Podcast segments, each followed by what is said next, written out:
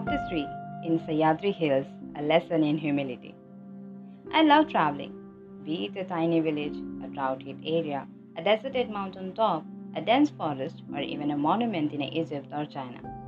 I enjoy going to different places. On one occasion, I went to the Sahyadri Hills, a densely forested region in Karnataka.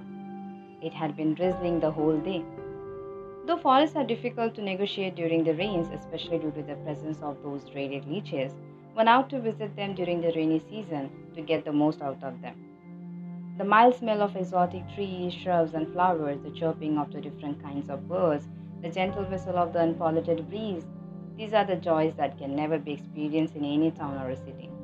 I was there to visit a tribal village school deep in the forest area. The charitable trust with which I am connected wanted to help to improve the school. Tandas, as the local groups of tribals are called, are delightful. Normally, there is a headman in each Tanda known as Tandappa. He is the senior most man of the tribe and is considered the supreme power, almost a living god. All are beholden to him. He practices the customs taught to him in his childhood and everyone follows them. There was a downpour when I reached the village.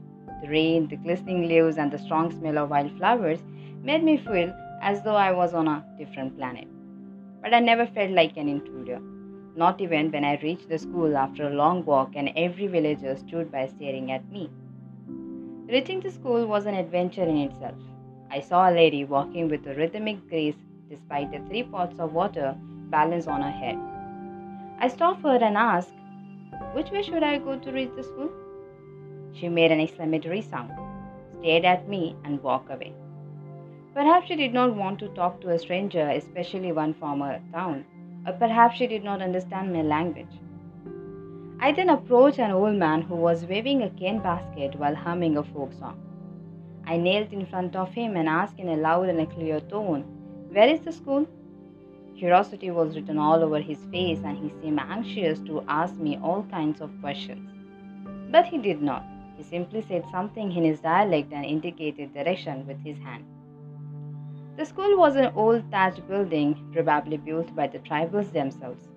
It was a primary school. I could see a few children playing outside while others were busy under a shed like shelter doing something with the leaves and straws.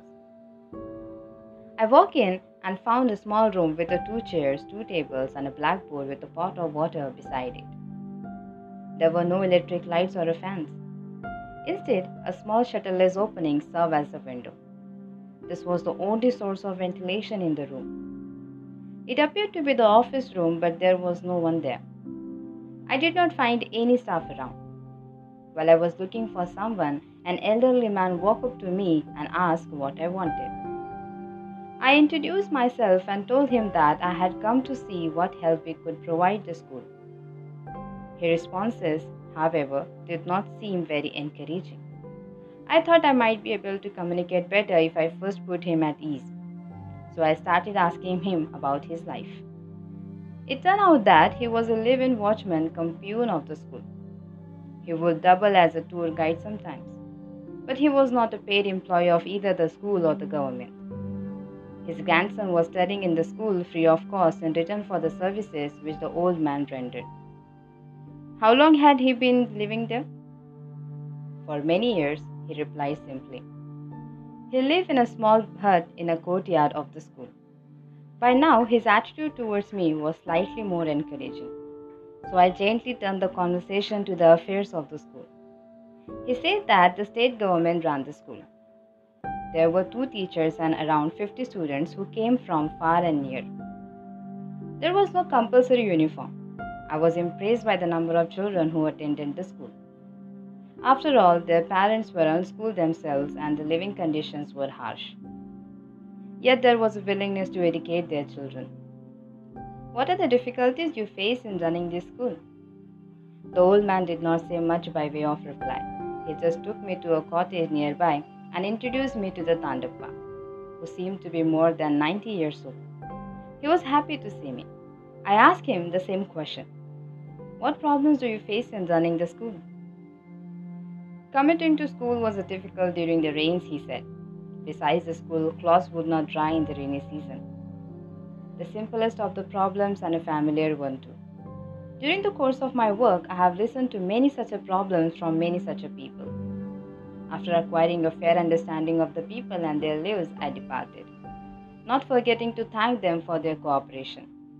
I decided to return with some umbrellas and cloths for the children. When I went again, it was a winter. The rains were over. Now the scene was transformed. It was paradise. There was no mud and no frogs croaking. Birds were cooing. The sky was clear. Many rare flowers had bloomed. I met the same Tandappa. He recognized me and greeted me with a smile. His eyes seemed to welcome me warmly. Please accept these things which I have brought for the children here. Last time I did not know what to give them. I said, handing over a big bag to him. The Tandappa hesitated. I wondered whether he was feeling embarrassed.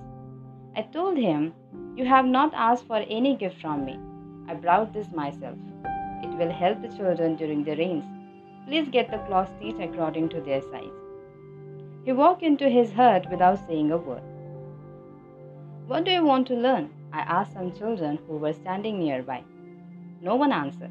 After a lot of persuasion, a few youngsters came closer, but they were still too shy to talk.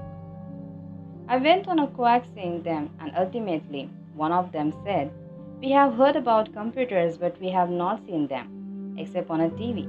We want to learn about computers. Do you have any book about computers that is written in Kannada? Having been brought up in a teacher's family and being a teacher myself, I was delighted to hear what these children had to say. Their ideas were surprisingly fresh and modern despite the fact that they belonged to a, such a backward region. I told them that I will look for such a books in Bangalore. If I did not find any, I promised that I would write a book for them myself. They seemed pleased and I was extremely happy. By that time, the Tandappa had written from the inside his hut. He held a bottle of red liquid in his hands. Amma, he said, presenting the bottle to me. We do not know what you like and what you drink at home.